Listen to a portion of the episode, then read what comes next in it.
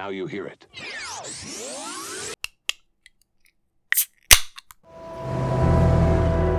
When you're a child, you learn there are three dimensions height, width, and depth, like a shoebox.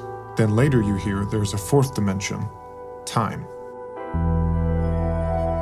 From Seattle, we're drinking the movies. I'm Taylor Baker. And I'm Michael Clausen. Oh, hey, Michael. Hey, hey. How you doing, Taylor?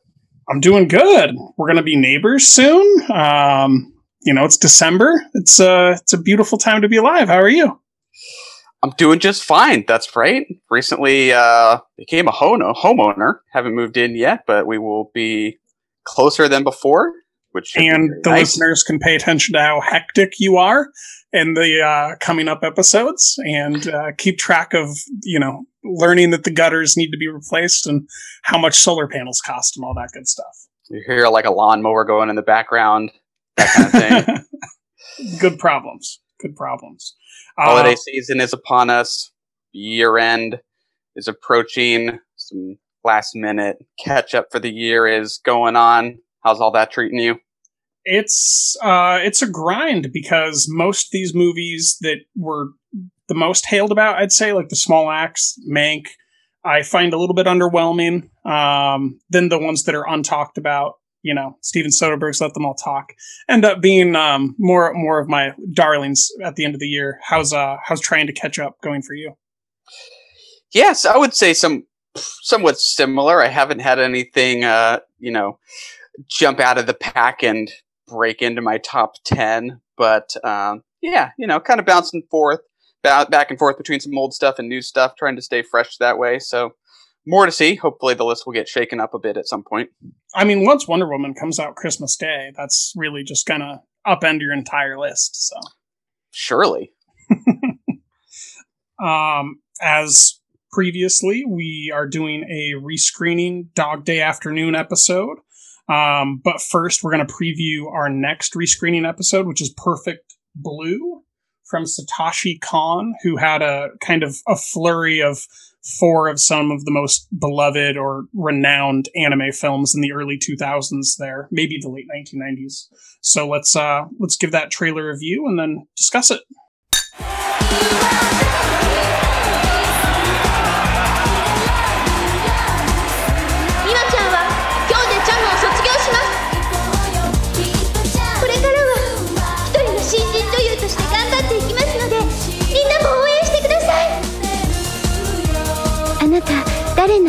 なのあなた誰なのはい5秒前432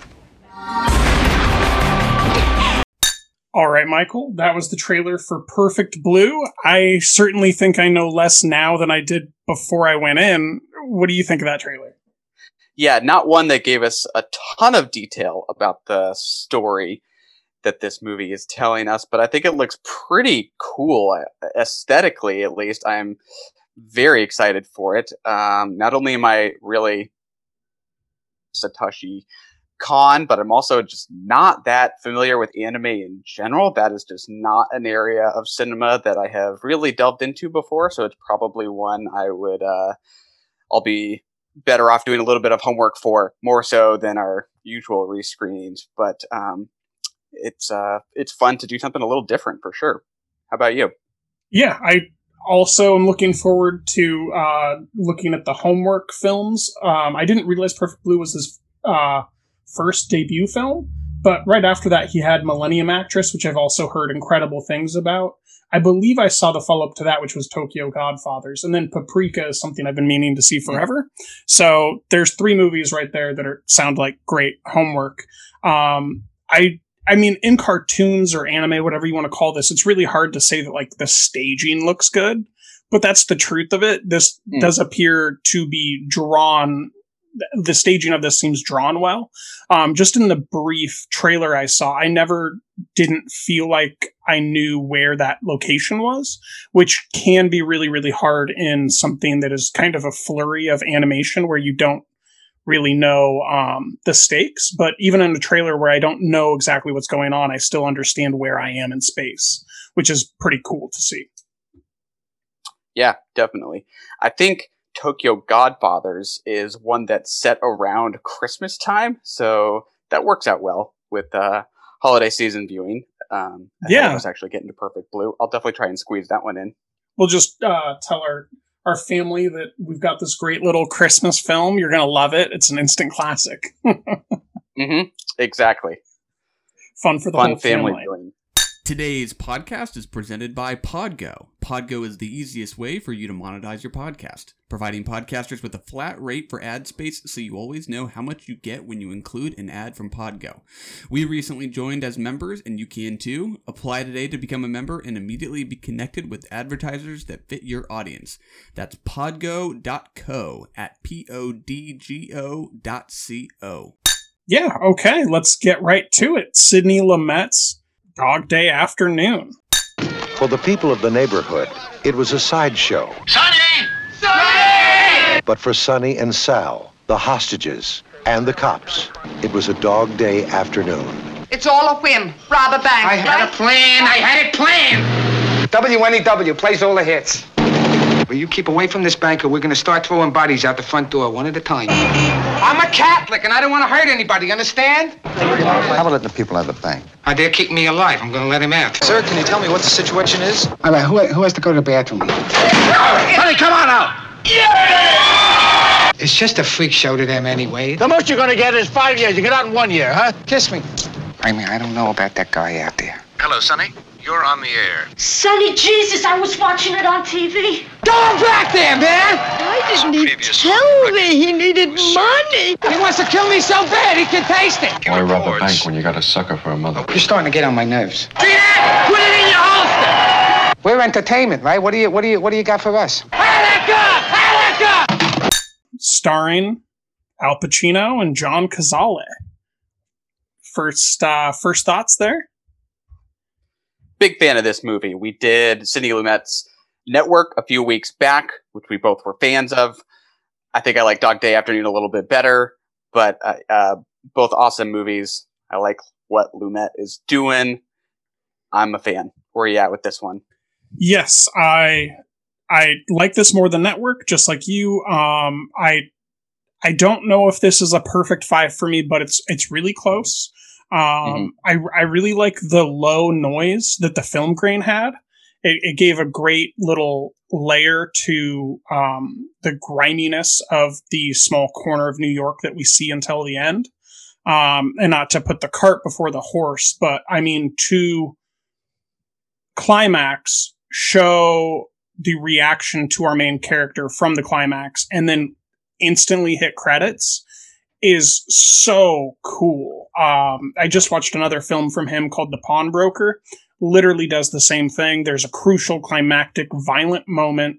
Um, you see the reaction from your main, and then credits roll. And the way that the soundscapes incorporated into this film, um, building up to that, it's just it is truly deserving of of the um, the credit that it receives. Yeah, Yeah. there is something kind of striking about how for so much of this movie, Pacino is so loud and brash, and then for him to suddenly go completely quiet in those final few minutes, just uh, you know taking in what's what's just happened. Um, it is it, it finishes on a strong note for sure.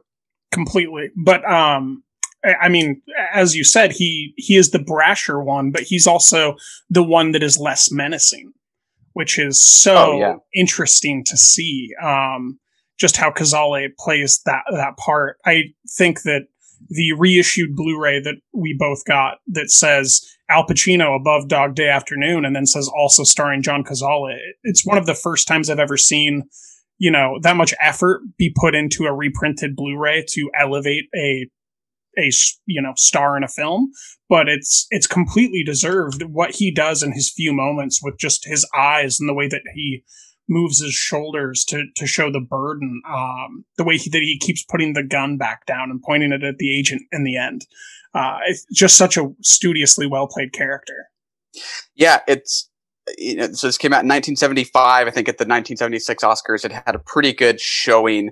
I think it only won for screenplay, if I'm remembering correctly. But well it I'll- went up a, did it go up against the godfather or was that the not the not the Godfather, but there was Cuckoo's Nest. I think Cuckoo's Nest won Okay. that year. I think Lumet was nominated for director. Was Jaws in the mix. It was a big year. Barry Lyndon, um, but uh, the actor who plays Leon Pacino's wife, Mhm.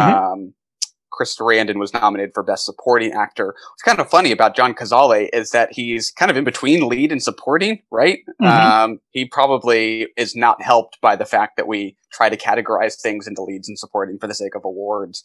Um, because I personally like him quite a bit more than the actor who plays Leon.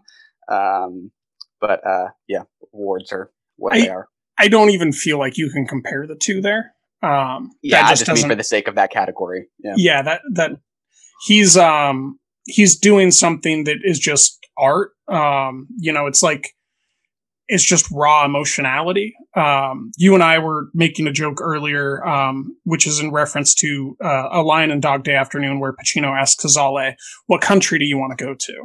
And he, he takes his time, then he says Wyoming, and that's I think for me the most memorable part of the film. And from what I, I've read, that is the most memorable part of the film. You might be interested to know that was completely improvised. Mm, interesting. Lumet almost ruined the shot because he was laughing so hard and he had to cover his mouth. And Pacino barely kept a straight face. The entire thing was improvised. And I believe that there's a few other things that he improvised um, that Lumet said just kind of uh, made everything come together. And Cazale was not someone Lumet wanted in the film. Pacino forced him to audition him. And then it was just his role from then on. And I, I think that this is one of those films where the loud part is only as good as it is because of the quiet part, the quiet violence that's kind of sitting back in the bank. That's the real thing that brings the menace to Pacino's street performance for the crowd. Yeah, absolutely. We should say that for anyone who hasn't seen Dog Day Afternoon, there's no score whatsoever. There's some music uh, playing at the very beginning of the film, maybe on a radio at one point inside Think the the bank. Is bathroom the with bank Maria. robbery. Yeah, exactly. Um, and uh, I think that does give it this very malleable tone, especially in moments like that, because often comedy and tension are playing right alongside each other. And you know, as just as you described Cazale's character Sal as menacing, he's also like that moment is both funny and sad at exactly Mhm. the same time, and it's revealing. We suddenly realize that uh, he is not just this kind of um, um, mysterious figure in a way who who seems a little unpredictable. We're not quite sure what he's capable of. He's also not the sharpest tool in the shed. Mhm. Um, and then later we learned he's never been on an airplane before. You just get these little um, bits of information that fill in who this guy is. Not the sharpest dude who's maybe never left New York City.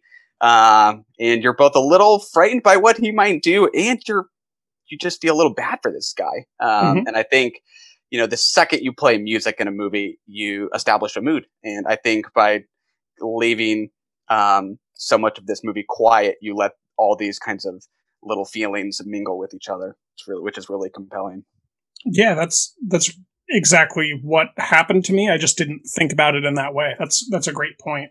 Um, in addition, there's a moment where he's um, where Pacino's been knocked to the ground, and the the head teller runs outside and says that uh, Sal's going to start shooting everybody if he doesn't see Pacino that that instant, and that just really resets for me the movie at that point because it had turned into like this comedy showmanship almost uh somewhere the way that Lenny, the movie Lenny that we watched was, where it was like this guy's performing for everybody and he's on his own thing and everybody's vibing with him there in the street. He's telling cops to put their guns down and then he gets knocked down and beat up and we're reset by someone who's about to kill everybody if he doesn't see someone.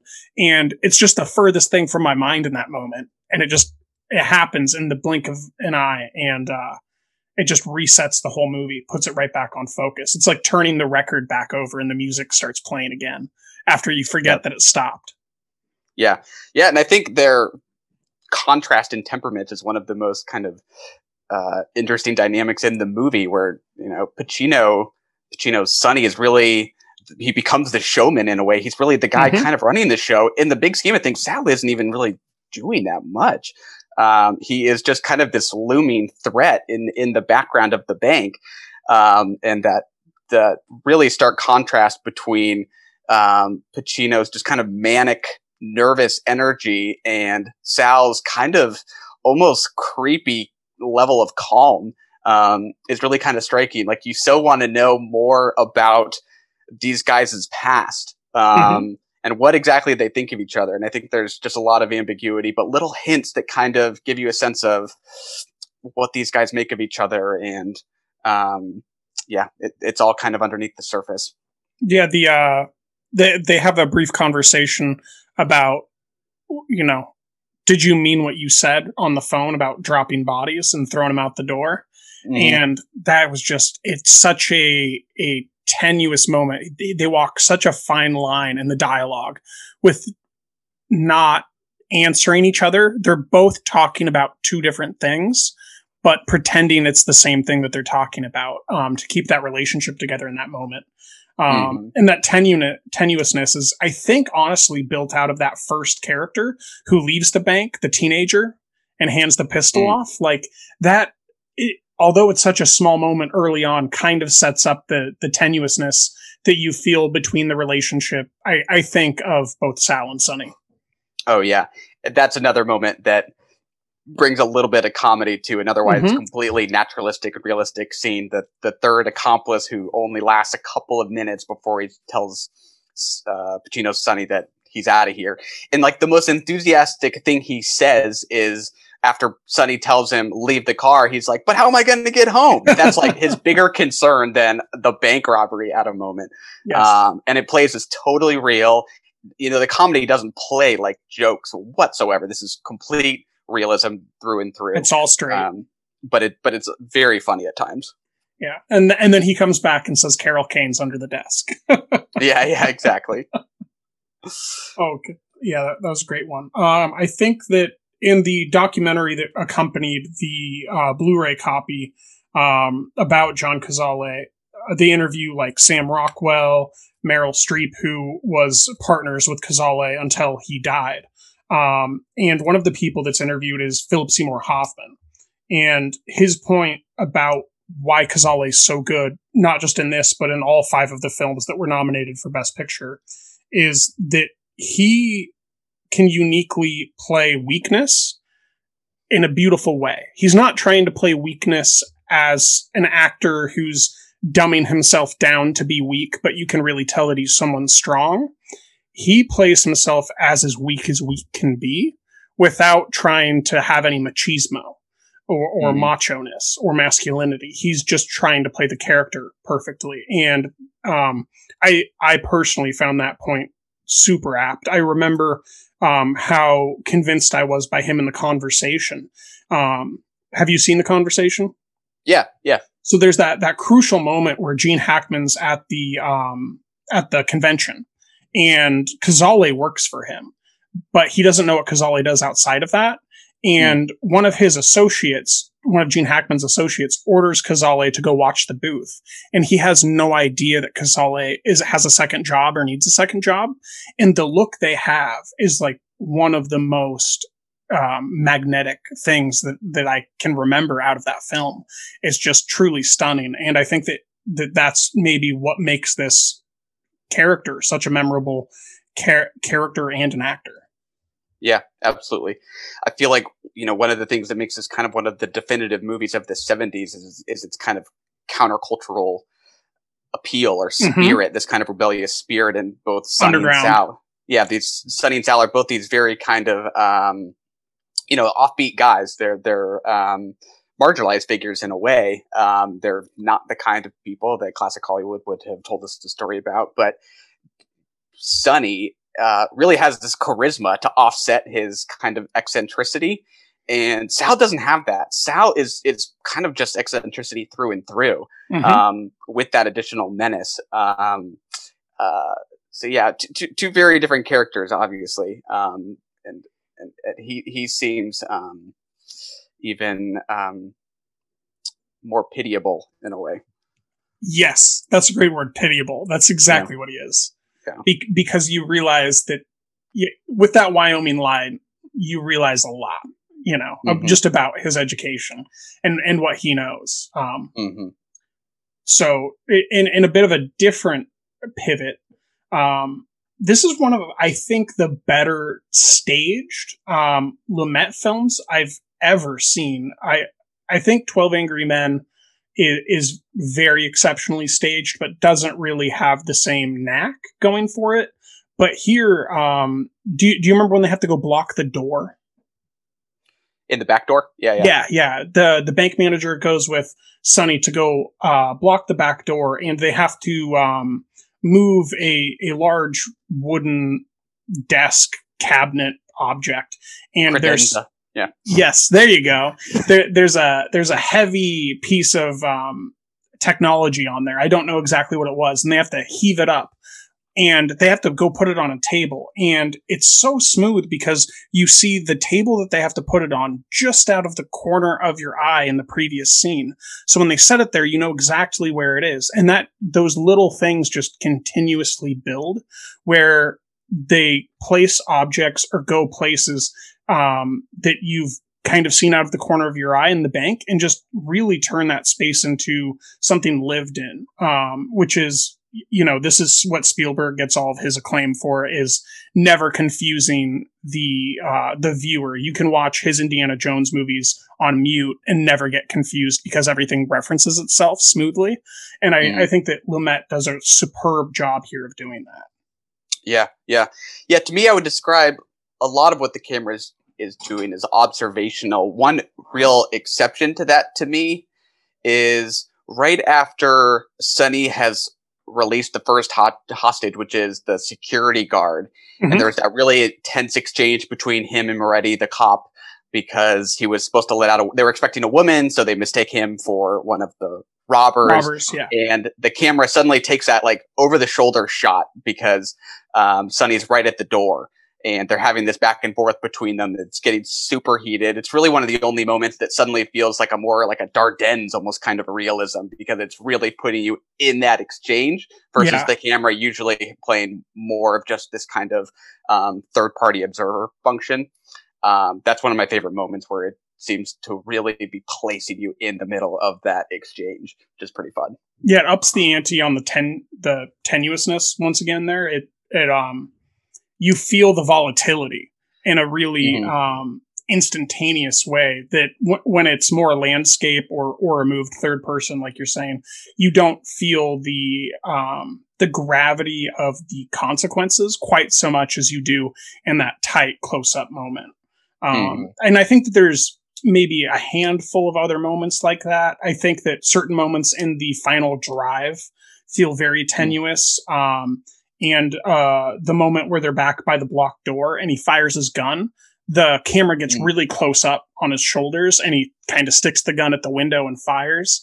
And from that angle, you don't know what's outside the window and if he's shooting mm. someone. So until they go to that reverse shot, it's um, yeah, it's very dramatic consequences. Oh yeah, yeah, yeah. And and on the note of on the topic of that scene where Sonny fires the gun because he realized they're trying to come in through the back. Um, film was edited by Dede Allen, who I think most famously also edited like Bonnie and Clyde and worked mm-hmm. with Lumet on a couple other films. But I think that's one of the best moments of editing in the film where there's suddenly this really fast cutting between the inside and outside of the bank as well as the back of the bank. Um, which is some just some of the fastest cuts I think you get in the film, and the the immediate yeah. sense of chaos and how compelling that is is really awesome. Um, I, I will yeah. say that when when Sonny throws the money, I think something like that happens too, where oh, yeah. the the cutting gets really frenetic and the the crowd is you, you don't really know which side of the crowd you're looking at because everything's kind of from everything is staged from the perspective of being inside the bank as the criminal with Sonny. And in that moment, the way that the supercuts work is you end up thinking that you're just in the crowd and you don't know where you are. It's kind of chaotic. And I, that's super effective there as well. Yeah, absolutely. Um, yeah, no score, but still beautiful ambient sounds. Um, well, ambient might not be the right word, rather realistic sounds, um, some foley work. Uh, what do you think of the the sound design on a whole? Uh, I think it's a great sounding movie. It's all very, very lived in and authentic. I guess authentic is the word that comes to mind, um, especially when, more so even when you're outside, I think, because you're just hearing the clamor of people as this turns into a circus. You're hearing the, you're hearing the helicopters. You're hearing just the sounds of people yelling or chanting one moment in the way you just can follow the temperature of what's going on, on outside, all kind of just based on the noise alone is, is very compelling. Um, one of the things I read was that you know they obviously hired a bunch of extras to um, you know fill out the the crowds outside the bank, but then they ended up having just natural um, audiences show up who ended up actually exceeding the number of um, extras that they had just that they had meant to hire, and you know it kind of makes you wonder about how much just natural uh, how much of that natural noise is coming from the fact that these people were just real people excited to see this this bank robbery being staged? Just kind of fun. Yeah that those few uh few films in time where there's a little bit of lightning in the bottle from the people that want the movie made as well as the people making the movie together. That's awesome. I didn't know that. Yeah like i think i i think i read that lumet like well the crew obviously said like to people living in the immediate vicinity like on the block like obviously we're going to shoot here like you could, we'll put you up in a hotel so you're not disturbed. And some people are like, "Nah, we'll stay. We'll check this thing out." Which is awesome. I love that. Yeah. Um. So, h- how many Lumet films have you seen now? Only three, I think. Three? I've seen this. I've seen Network, and Before the Devil Knows You're Dead. Right. Yeah. Um. Do you notice any patterns for you as a viewer of like what exactly his thing is? Um, I I mean I guess I can it, I would describe it as kind of workman like. I did would it's uh, this is maybe repetitive after what we talked about when we talked about network, but it, it is not a particularly flashy kind of direction. Um, I think he is really a actor's director in a way. He's interested in trying to pull the best out of them and really letting them be what holds your attention more so than his sort of camera signature.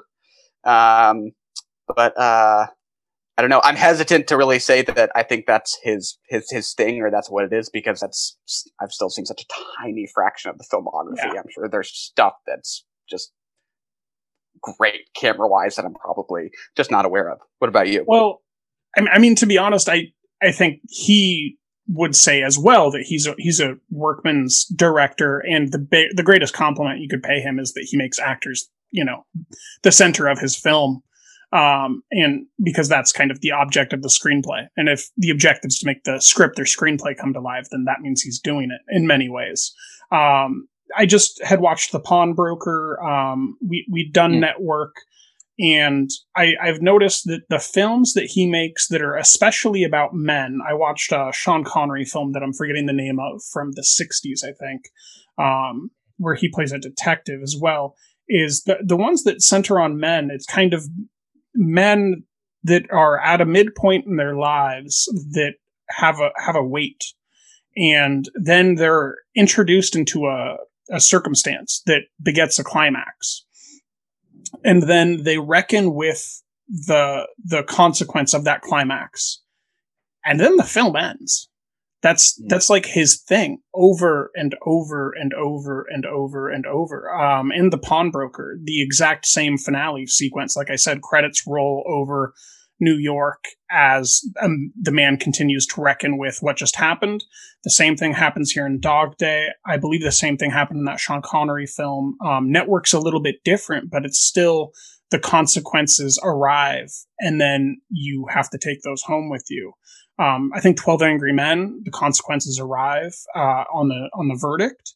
Um, the only one that that that wouldn't apply to is the Katharine Hepburn film, um, Long Day's Journey into Night. So I, mm. I, I do think that he's a man who's kind of sitting in his own um, wondering of consequences more than um, eh, more than before I done all this homework and we watched Dog Day.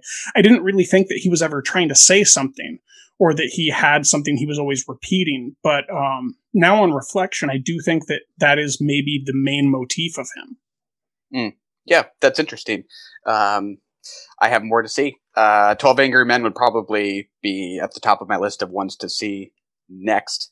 Um, he's just had such a long career, right? Mhm. I mean, I think I, I forget how many movies he's made, but it's I don't know large. Just when I was cursorily quickly glancing at it on Letterboxd and to see um, how that's evolved um, over several decades. You know, I think um, this is such a uniquely 70s kind of movie, but I think he also really has old Hollywood in his blood in a way. If you probably go back to his earlier stuff, um, interesting to see how the style has evolved. Yeah, um, I totally blanked on it, but before the devil knows you're dead, that's exact. That's a film about consequences, right? More than anything. That is one I have seen. That's one I don't remember all that well. I remember liking it quite a bit, but um, I I couldn't say much about the the style there. That's that's a great revisit. Any listener that hasn't seen it or hasn't seen it in a while, that's a that's a truly wonderful film. I highly recommend uh, revisiting it or watching it for the first time. Um, his his early Hollywood work though was very um, unconventional, not something that everybody really liked. Uh, I, I think that the most mainstream film he ever made was Murder on the Orient Express, and Oh yeah, even the way that he made that was very unconventional and upset like every single producer that he worked with uh, because he he refused to not use a real train. So everybody had to go over to a totally different country to shoot one scene one day that they only had one shot at and it almost all fell apart. Um, there, there's great stories behind most of his movies. Um, so I, I do think that he's an interesting part of old hollywood but i don't think he was really mainstream accepted. Mhm. He was just kind of more of a Robert Altman that always got away with it. Oh yeah. Speaking of Robert Altman, I think Nashville was one of the other ones that came out that year. I think seventy five had a number of high profile titles. Oh wow, Nashville was one of the other ones. Yeah. that's that's amazing. Um, so on on either side of of Dog Day was Murder on the Orient Express and then Network. So he was right in the midst of kind of his his big um, releases there. Mhm. um, supporting cast here is, I think, incredible. I believed every single moment, and I was awestruck that Carol Kane was Carol Kane. Oh yeah. Um, one of my favorite scenes is the one time we like, or there are a couple shots where we go somewhere else other than the bank. We go to his ex-wife's place where we see where she lives with her kids, but we also see his mom and dad's house at one point. And in that like 20 seconds or so, I think you know everything you kind of need to know about his mom, dad, and I, the woman who I think is his sister. His mom's emotional watching the screen. She's the concerned parent. She's worked up. She's upset. The sister's kind of laughing. She's amused by her brother's antics. And the dad's annoyed. The dad's the uh, disapproving father. And it's such a short shot. They're all perfect in just that brief little moment. Um, I love those kinds of supporting roles that are truly so brief, um, but you but you learn so much in just a, a short span of time. Totally with you. Yeah, but they're. Um, I, I think what makes them even better is the way that they're accentuated by the earlier portion of the film, where the uh, our, our leads here are kind of talking around their history, making you more interested and, and want to know more. And then you finally get those little glimpses, and you see that they're just normal, average Joes and Jills, just nothing really unique about them. Um, and and then you know the sexuality aspect, which I think is probably what this film's most notable f- for, comes to fruition. And even then, you know, um, right after the crowd is chanting, you know, offensive remarks, a new crowd joins. Um, in, in coalition with him. So it, it really does feel like a, a movie that's just about everyday people. And I don't know of another bank robbery film that feels quite like that from this period. I would say Before the Devil Knows You're Dead is another robbery film that feels very much about your average Joe. Um, but not not not from this period of time does something feel so just about everybody. Yeah, uh, it's kind of funny that you so often hear of it described as a great New York movie because you don't see that much of New York. You you're mostly at the bank for like ninety percent of it. And we're at Mhm. the airport. That doesn't really count. Uh, and we're at a couple other places, but it's just because of the people, I think, um, and just kind of the energy of the place and kind of uh, the willingness to, to kind of look at the grit of it rather than to romanticize it. That just, you know, again, gives it that kind of authenticity that you really believe you're in New York. Yeah. In addition to that, there's there's the moment where Leon is explaining the institution that he was just in, and rather than take us there, we're allowed to have the image painted for us. And I don't know mm. about you, but I, I began to imagine w- what that condition was like for him. So even though I wasn't shown that part of New York, I felt like I was there. And that consistency of feeling like you're there, of, oh, that's just the insurance broker across the way. He's he's only looking in on us because there's a fire. That just feels like it could be any part of New York. That could be any borough or, or corner or whatever. Oh yeah, I mean you can totally imagine how if there was some kind of um, over-involved producer behind this in a different time, a different studio, when it finally comes time to let us in on the motivations behind all of this, that it's for uh, a gender reassignment surgery, you could imagine the flashbacks that they would put in there to, Mhm. to just explain it all to us, so that there's no, there's no ambiguity to it or anything like that. And you're absolutely right. Getting to picture the wedding and and the the rowdiness of that, and these scenes where Pacino's character was abusive and going nuts at Coney Island. I, that's that's Oh, a- yeah. another one where I'm That's a great line. Coney Island, um, and him screaming at her to get on some weird. I forget what the ride was, but screaming at his wife to get on a ride. While the kids Um, are already like stuck on the ride with like the bar over their waists or whatever, so they can't get up because their parents are yelling at each other. So like they're just stuck in that awkwardness. totally. And then they're they're back in the car, and she sees a gun in the glove box. Um, it, uh, the picture's in your head, and that's all you need. It's great. I, I mean, just while we're talking about the writing, um, the writer here is Frank Pierson, and the same year he wrote this, I believe, he also wrote A Star Is Born. Um, but A Star Is Oh, Born okay. didn't come out till later. Um, I think it came out like a year later, but I think he wrote both at the same time. Um, obviously, A Star Is Born was an adaptation of A Star Is Born, and this is an adaptation of a magazine article. Um, but still, he he just kind of had one great burst of of cinema right there.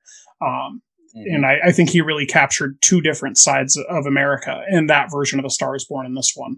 Kind of the the just average everyday person and the um, the hopelessness side of um, some of those more depressed normal people that that aren't you know the billionaires that we hear uh, Sonny railing about. Yeah, yeah, yeah, exactly. Um, yeah, just kind of the absence of any glamour or romance. Again, just kind of seems to, to um, represent the the aesthetics that we think of when we think of American seventies cinema, for sure. um, in this film more than others I'd watched up to this point, Lumet's ability to build atmosphere through the character and using a close up really came back to me. I think that he did this really effectively in 12 Angry Men as well. Um, Long Day's Journey into Nights has has moments of this, but Dog Day really just sprays down in that last third their faces. They're just beads of sweat. And whenever you get that smothering lens close up, you just Mhm. feel the the exhaustion and the hunger and the uh, the confusion and, and all the emotionality that um, you didn't really have before. I think that it was building up pretty effectively in the background, but t- to really bring it out, they made it look like realistic sweat. And then they Mhm. put those great close zooms up, um, especially when Cazale is like trying to get the hair out of his eyes, and it's all you know, um, kind of matted down from the sweat. Um, it's just really brings another level of reality and grittiness to a film that's already pretty gritty and real. Yeah, at the start of the film, Pacino's walking into the bank with a suit jacket on. He's got a tie; it's buttoned up all the way. By the time you're at the end, he jacket is off, obviously, ties out, shirt's unbuttoned, sleeves are rolled up, drenched in sweat, and Band aid uh, on the forehead. Yeah, yeah, yeah, exactly. A nice touch. Um, I think of when he's um, reading the will and having one of the um, women bank clerks um, write it out for him. She's just drenched in sweat. Oh yeah, kind of cutting back and forth between her writing it and him um, reading it or or, or or, saying it out loud. Um, yeah, night and day difference from uh, the, their look at the beginning of the film. Things have gotten hot. The the other most uh, or the other thing that I found most effective personally was watching Sonny have to threaten to kill these people and hold them as hostages while simultaneously seeking medical treatment for them and trying to keep them alive. In the mm-hmm. case of the security guard and the bank teller, the failing health of those two characters creates a totally different level of stakes in reality than any film that just comes to the top of my head that's this general type of a bank heist thing. You know you think of like maybe some of the more modern truly great ones like hell or high water and there's just not an ounce of this type of realism to it. It's more about mm. the glory heroic saga shootout finale. It's not about the I got in over my head and now everything that's real just keeps happening. You know, mm-hmm. there's a mm-hmm. diabetic who's going to die. There's a, a, security guard without asthma who can't breathe and what to do about this. Yeah. Yeah. It's really kind of funny that he is not Pacino. I mean, or Sonny's character, Sonny, the character of Sonny, is not totally inept. Like he has done his research and he knows certain things about the bank. He knows to you know slip something underneath the little lever in the register before he pulls all the money out. But it's just not a polished heist at all. Um, and well, that's because Rick gave him the wrong delivery day. That's true. First of all, there's he's not walking away with much, no matter what. Um, but uh, I, I, like I, I love the like just how dumbfounded he looks when the bank manager has the phone and he says it's for you. For you. And he's like, somebody knows I'm here. The look on his face, like that's one of my favorite reactions in the movie. He's that's the uh oh moment. This is going south. One hundred percent. Um, the the zoom in, just the lens up to the barbershop window when he mm-hmm. hops on the phone. Oh my, that's like a a stomach drop moment where you're like you just jumped off the the bungee jump and mm-hmm. your stomach's in your throat. yeah, I, I, I like that one. There's another shot of Pacino right after he's gotten off the phone with his ex-wife, I think, and it's just close up, and he's got both of his hands up on his face, and he is mm-hmm. just like exhausted, like he is just ready to like just call it quits and uh, yeah, it's, it's just such a great performance. The exhaustion in that face, just wanting to like pull his cheeks down. You're talking about the scene where the EMT doctor is standing up, lo- looking at him, right? Yeah, just about to say we need to get this guy out of here. Exactly. Right. So I, I don't know about you, but in that moment, I didn't know what was happening. And I thought that the rug was about to get pulled out from under them and the bank manager had died because oh, I didn't know bad. what what happened while he was on the phone. So if he would have died, then they would have lost their entire ability to negotiate, quote unquote. And the stakes in that moment after having that phone call and then seeing that the news might be that the manager died and now everything's crumbling was it, it was one of the more emotional silent moments of the film for me where I was just truly um, uh, in, in a caught in the middle of the ocean. I had no idea what was going to happen next. Oh yeah, things were already bad enough, but at that point, you're probably expecting things to spiral out of control at a even faster rate. Yes, and then the manager continues to to be, you know, kind of silently heroic and chooses not to uh, leave, and then instead of taking the next out, he has one of the uh, the clerks leave. He he's a great hmm. little background character that's just constantly um, making interesting choices, both as a performer and as a written character. Um, I I love the the line that he says as they're blocking the door. I'm salary. I'm not going to risk my life for this. Bang. Yeah. he's really funny, and yeah, I think so many of the women are are hilarious. There's the the one uh, like head the head teller is so has, good. She has like a you know the strongest backbone of anybody. Um, she's not going to leave her girls. She's great. I like the girl who kind of has the like tight brown curls and she's chewing gum when she's um, asked to go into the vault and Mhm. and and open it up and whatnot, and she immediately starts crying. Um, j- just just just so real. That shot of her just chewing gum because yeah, why wouldn't she be chewing gum? It's so no, so striking in that moment. These little details, they're all great. completely. Um, the the head bank teller, her her interaction with the FBI agent when the FBI agent comes in, and she's like, "Where the hell is the airplane? We've been waiting for hours." And he he says that it's just going to be a couple more hours. She just can't believe it. What are you doing? What's the holdup? Get them the plane.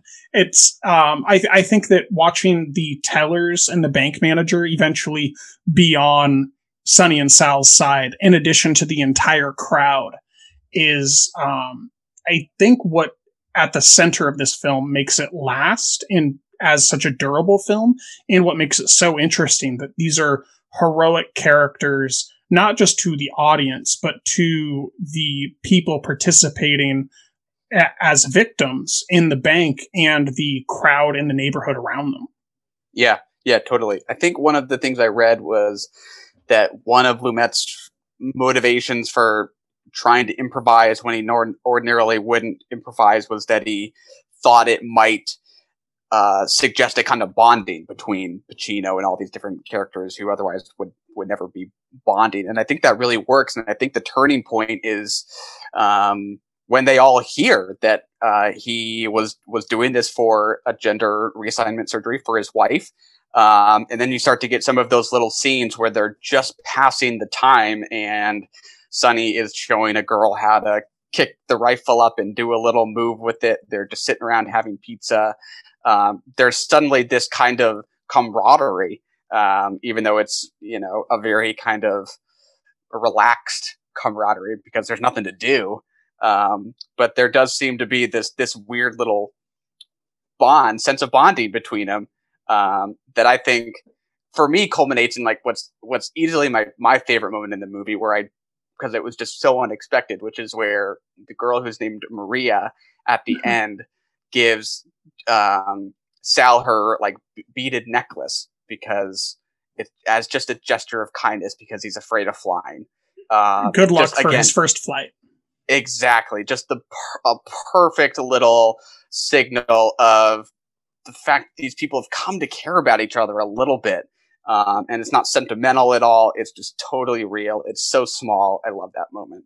I the thing about that that makes it work so well, like you said, is that it's small. There's an equally great moment where she pulls her hand away from the negotiator, um, or the head teller pulls her hand away from the lead negotiator and goes back in with Sonny because she's not going to leave her girls in there. Um, which demonstrates to everybody the news is still filming at that point. The crowd's still there. That these guys aren't that bad, which I think is like crucial for the build. But it's not as quiet and as delicate as that moment because we don't know in the film what's been happening other than what what we kind of follow Sonny. So we don't know what Sal and Maria or any of the other girls have been doing or talking about. So Mhm. it's it really just cements that extra bit um, in, in a really beautiful way. Um, the precincts um, all con- conjoining on that one area and the lead negotiator having no idea what's going on and having to constantly bark commands to holster your gun, I think is the other um, fine line of comedy and realism. And if they would have had a laugh track going or, you know, any um, sort of a cue that tells you this is funny when he's telling the officers to put their guns down, it would have totally ruined it. But the way that it's played, it's just perfect realism. And you really feel like he doesn't have control of the situation and he's Mhm. trying so hard and it makes it so humorous, but you can't laugh because you're filled with dread at the possibility that one of the cops is about to shoot. Yeah, yeah. You you have some tension both inside and outside because on one hand you're not quite sure what Sal might do because he just seems like a like a question mark in a way. Mhm. At the same time, it just seems like any one of the cops at the moment might just fire. Um, it it just feels like they're they're they're all just on you know a knife's edge, ready to do something.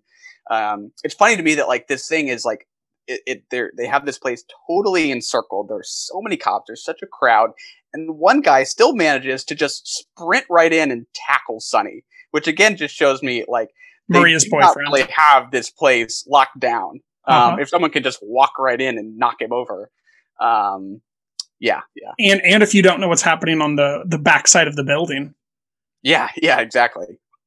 um, yeah, I think the other main um, cinematic thematic moment for me is when the power gets knocked out because they don't really s- scream and shout like they would in a modern movie like oh the power's out. It's like everybody just kind of has a reaction shot inside mm. the bank because the emergency lights go back on so there's still lighting for the for the film but everybody kind of is coming to that like waking up and going okay what do we do now?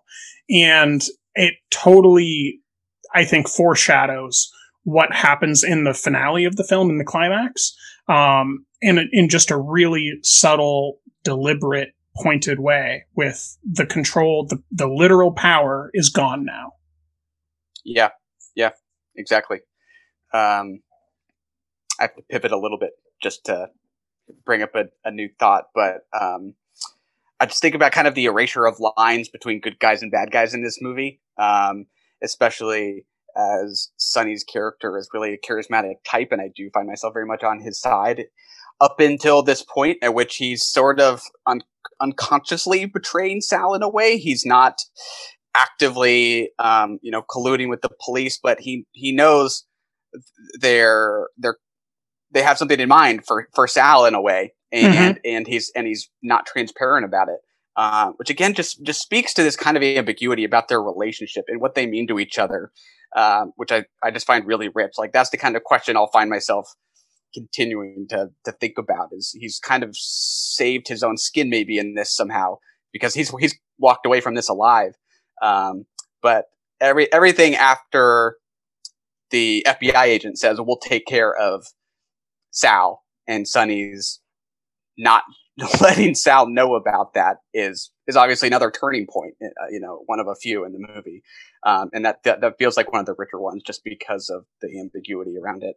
I yeah, I completely agree. I for me that build starts when they begin to talk about the dual suicide and Pacino doesn't want to go down that route yet. He still thinks there's an out.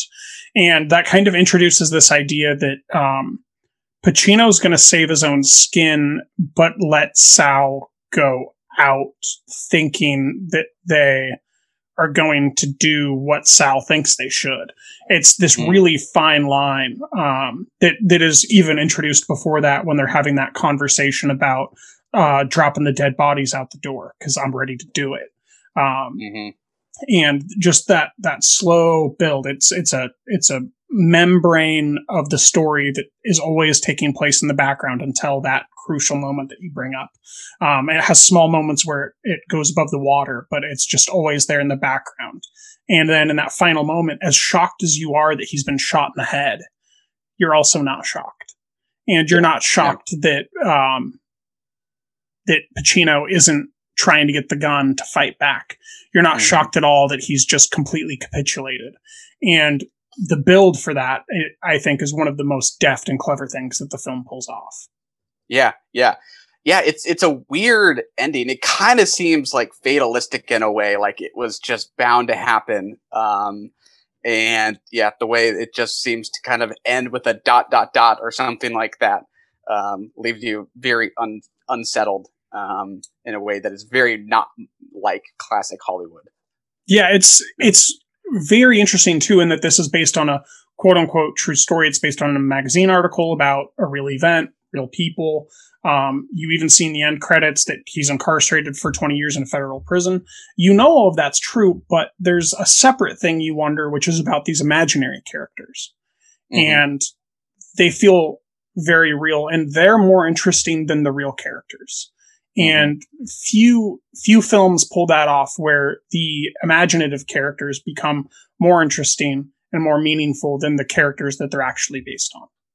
Yeah, yeah, absolutely. Um, yeah, I completely agree. Um, I guess I'll say not that I really want to criticize anything, but I guess I would say that the maybe the one thing I do have a little bit of trouble believing is just the relationship between Leon and Sonny I don't know why I have a little bit of trouble in that conversation where they finally have their phone conversation, totally believing the romance and chemistry that they supposedly once had. I do very much believe it once Sonny is relating his will and he talks about loving him more than any man has ever loved anybody. I mm. totally believe that. Maybe it's something about the guy who plays Leon that so that's it kind of leads me to think maybe that's it. But um, I don't know. That's that's one thing that I had a little bit of trouble totally buying. I guess. Any I, thoughts on that? I think I do too. Um, I I think I specifically have the issue with the Leon character, not with the believability on Pacino's side, because Pacino is is in the midst of wearing all the hats and bearing all the the thinking on his his shoulders, and we've just found out that he's emotionally abusive. Um, so, and we found out that he is the reason why uh, this has occurred and and why the attempted suicide has happened that, that Leon attempted. So we totally believe that he's this abusive character. It's just that the way Leon plays it isn't, or the way that, that the Leon character is played doesn't really feel real in that way. And there, there's a few different ways it could have gone because um, supposedly recovering from um, whatever medication uh, mm. they were put on when they were in the um, the mental institution, but mm. the the part isn't played groggy. The part isn't played really clear eyed or uh, objective. It's it's a very middle of the road part that doesn't have a sincerity to it. Um, mm-hmm. And then halfway through just becomes trying to get information for the cops, and none of it felt particularly real. What felt the most real about it was the the stuff that Pacino's Sonny was bringing to the table. Yeah, yeah, I would completely agree. It's maybe yeah, it's like I'm not sure I totally see any affection that Leon ever had for Sonny necessarily. I it's much easier for me to see Sonny's affection for him, deep love for him, is because of what he says in the will. I don't know. I have trouble seeing the other side of it a little bit. Um, yes, I completely agree. I'm glad that that's not just me because I, I didn't quite track. I found um, his ex-wife a lot more communicative and clear-eyed mm. in the exact situation. Totally, totally. That one's much, yeah, very believable. Yeah. Um, I think we're probably at the end there. Is there anything else you wanted to talk about before we do favorite scenes? I don't think so. We've covered a lot of uh, what I think I wanted to talk about. Let's do favorite scenes, unless we've already talked about them. Um, well, even if we have, it's it's how we end. Um, mm. I I will personally go with where the soundscape is the loudest. I really think that climax where the jet pulls up and the roar as it's turning and it screeches just that that front tire screech as the engines are revving as it turns um, it is a perfect build up to when the power goes out. You have this looming sense of dread that something terrible is about to happen. And i for one didn't know what. Um, and then you see that great shot of the close up with the door handle and the uh, taxi being pulled down. See the pistol. You have a few seconds, maybe 15 seconds before the pistol's grabbed in the way that that uh, cut edit happens. And it, it's just a, a great long um, scene there. Um, it's it's a short scene, I guess, but the the stakes and everything that that cement it just really hit home for me. I'm not going to forget that moment and the soundscape that made it so um, iconic for me, so so memorable. I completely agree, totally with you there. Uh, well, since I already mentioned the moment where Maria gives her beads to Sal before getting on the plane, I'll, I'll just go with something different, which is the pizza delivery. And oh yeah, that's right at you know Sonny throws some cash into the crowd and that gets him riled up. But right after Sonny goes back inside, the pizza guy shouts, "I'm a star!" and jumps up and down. And I think that that perfectly echoes kind of the broader theme, which is about these two guys, Sonny and Sal, who are kind of these marginalized eccentrics, um, and Sonny especially gets his moment in the spotlight for these brief moments. Every time he walks out of the bank, he gets the mic. He has some control. He has some power in this situation, and otherwise, he's just an unemployed vet. And um, this guy is usually just a pizza guy, but for this moment, he's a star, and he loves it. Um, so that idea of little people having their their big moment, I think, is pretty fun. I 100% agree with you. That's a great moment. I, I loved it quite a bit. Um, on that note, let's end it. And uh, next month, we'll get to Perfect Blue. Looking forward to it. And that's another one in the can. Now you don't.